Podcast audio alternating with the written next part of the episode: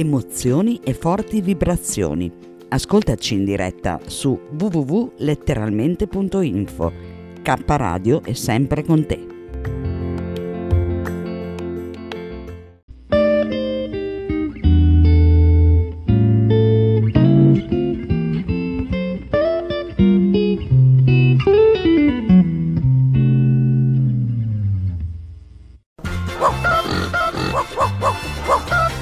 Lucia Orlandi e Mara Generali in Amici per il pelo, rubrica giornaliera dedicata agli animali.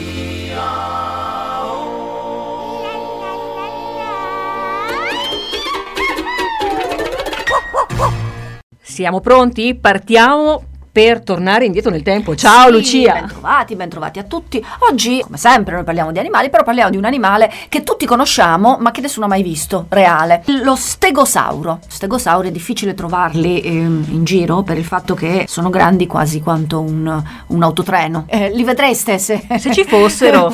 sarebbero ben visibili. Appunto, un dinosauro eh, che nella nostra infanzia, nel nostro immaginario, è sempre rimasto impresso, perché sicuramente sapete di chi, di chi si tratta. È quel dinosauro enorme con una piccola testa, un enorme corpo ricoperto di placche ossee. Viene rappresentato con queste placche ossee dritte, la coda con degli spunzoni di osso abbastanza appuntiti ed evidenti, questa testa piccola piccola, questo corpaccione enorme. Anche- Somiglia un pochino a un drago. sì, più o meno, però eh, magari i draghi gli concedevano una testa più grande ai draghi, invece questo qui è proprio la testina piccola e il corpo enorme. Ve lo ricordo perché è rimasto nel nostro immaginario, perché anche nei film di Walt Disney, film di Walt Disney molto noto, che si chiama Fantasia, c'era questa lotta tra lo stegosauro e un tirannosauro. Si vedeva proprio, ed era abbastanza realistico, come lo stegosauro con la coda, con degli aculei molto appuntiti, colpiva per difendersi il tirannosauro. Ed ecco che appunto parliamo, cominciamo a parlare di questo animale particolare che all'inizio è del periodo giurassico, 190 milioni di anni or sono, eh, cominciò a venire fuori un piccolo animale che si chiamava Scelidosaurus, che era una creaturina molto più piccola dello stegosauro che arrivò dopo. Cominciò però ad avere delle placche ossee sul dorso. Le placche avevano un'importanza fondamentale per difendersi dai, dai dinosauri carnivori. I grossi predatori, i grossi carnivori, aggredivano con violenza gli erbivori di grossa mole, soprattutto le aggredivano ai fianchi e dietro. Le placche ossee servivano a proteggersi, se non altro a tenere lontani questi carnivori in maniera da permettere di poi difendersi con questa coda con gli uncini. Queste placche ossee le immaginiamo rialzate perché all'inizio si pensava che non servissero per difendersi, ma per migliorare la temperatura, tipo dei pannelli solari praticamente. In realtà no, sono uh, Proprio appuntite, di- taglienti, eh, difensivi. difensivi. Noi ce lo immaginiamo sempre con queste placche eh, sollevate. In realtà le placche sono piegate in avanti, tipo ombrello, praticamente, che ombreggiano, diciamo, il fianco dell'animale perché così tengono lontano il predatore che lo aggredisce ai fianchi. Non è facile predare uno stegosauro perché lo stegosauro 9 metri di lunghezza, più di 1,75 tonnellate. Agguantarlo dava una riserva di carne eh, notevole. Notevole. Una caratteristica di questo stegosauro è la testa. Rispetto all'animale, appunto rispetto ai 9 metri, la testa era assurdamente piccola, con un cervellino di 70 grammi solamente. Un animale così grande neanche un... Microscopico cervellino. E questo appunto dava poi l'idea... Eh, neanche a un etto? Sì. e questo dava l'idea che i dinosauri dovessero essere molto stupidi. In realtà c'è un trucco. Ce n'erano due di cervelli. Lui aveva un secondo cervello sul dorso che era molto utile per i movimenti, che altrimenti 70 grammi di cervellino non riuscivano ad arrivare a muovere la coda con, estre- con velocità.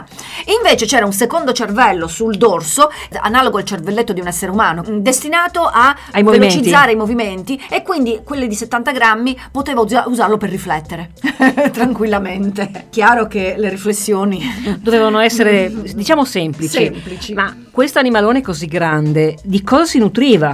Ah, questi animali erano tutti per la maggior parte erbivori. Era un vantaggio essere così grandi, nel senso che può sembrare un po' difficile um, essere erbivori per il fatto che praticamente tutta la loro vita era Dovevano mangiare. dovevano mangiare. Per, per mantenere un corpo di 9 metri, questo poverino eh, passava la vita a masticare. Se pensiamo a una mucca che comunque già è notevolmente grande, deve mangiare tante ore al Eh, giorno. figuriamoci un bestione del genere. Le piante allora erano molto più nutrienti, cioè sceglievano piante molto più nutrienti. Adesso ci sono le erbe e la povera mucca si deve accontentare di erbe, mentre allora c'erano gli equiseti, c'erano delle piante che eh, nutrivano molto di più.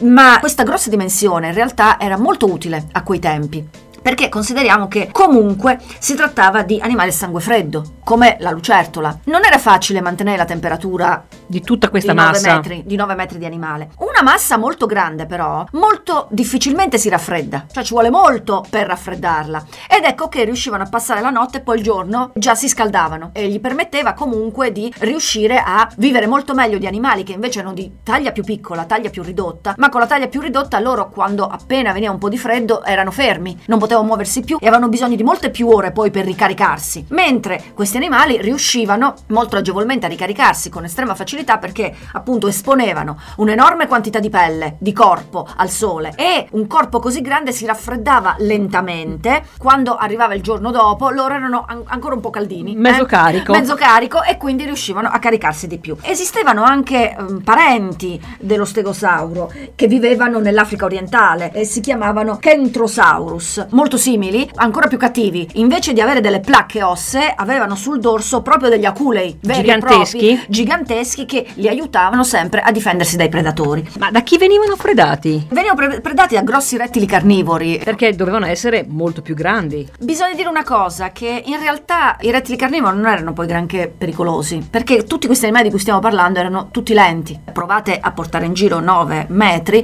e vedrete che non sarete agilissimi. Quindi anche i carnivori erano molto lenti. Era tutto molto lento. L'attacco, l'aggressione e la difesa era tutto a rallentatore. È chiaro che però abbattere un animale di questo genere permetteva al carnivoro di mangiare, Mangiare lungo. un, Eh, un mese. Un mese, eh, bisogna dire anche che hanno il metabolismo lento questi animali, gli basta mangiare come i serpenti di adesso per poi stare lì a digerire per molto tempo. Gli bastava uccidere questo predatore, spesso buona parte dei carnivori poi più che ucciderlo aspettava che morisse di Sì, morte sì. naturale e poi erano spazzini praticamente. I veri carnivori estremamente pericolosi erano piccoli rispetto diciamo all'animale, piccoli e tignosi che apparivano in branco e aggredivano ma sempre comunque animali moribondi, molto malati. Nessuno si sarebbe mai sognato di aggredire un bestione del genere con degli aculei di questo, di questo tipo. Sano e in forma. Sano in forma. La predazione era un po' diversa rispetto, rispetto ai predatori mammiferi, che comunque sono agili, cattivi, vivono in branco, cioè sono veri- dei veri predatori. La predazione era un po' mm, così,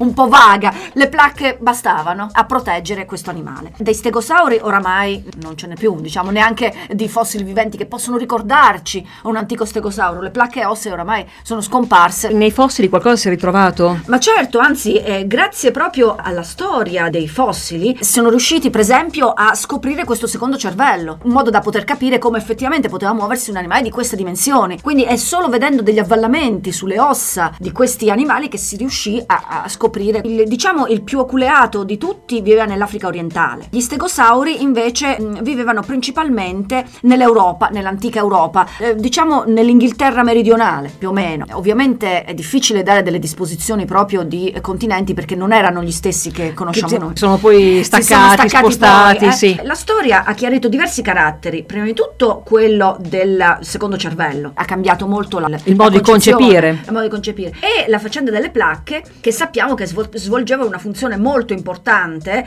di difesa, piuttosto che la funzione di paravento. Di pannello altri rettili, fotovoltaico. Altri rettili avevano delle creste come pannello fotovoltaico, ma molto diverse da queste placche che in realtà erano proprio ossee. Abbiamo conosciuto questo personaggione, ci piace molto. Vogliamo dedicare questa puntata ad Emilio Padovani che costruisce dinosauri di sasso e ha una sorta di giardino con oltre 130 esemplari di dinosauri di sasso in un giardino visibile in quel di Imola.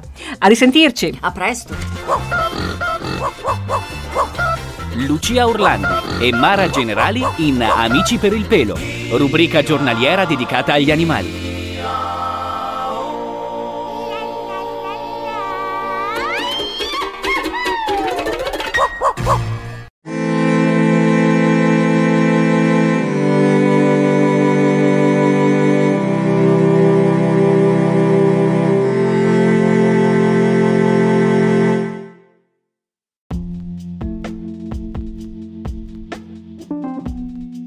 Amore e buona energia, letteralmente Radio Yoga Network.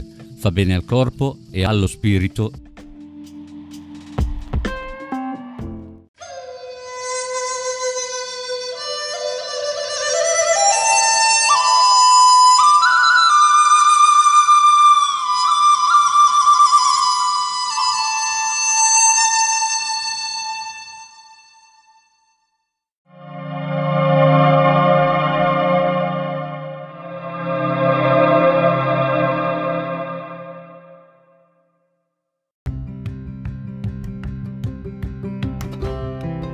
Sei all'ascolto di K Radio, un'emozione nuova.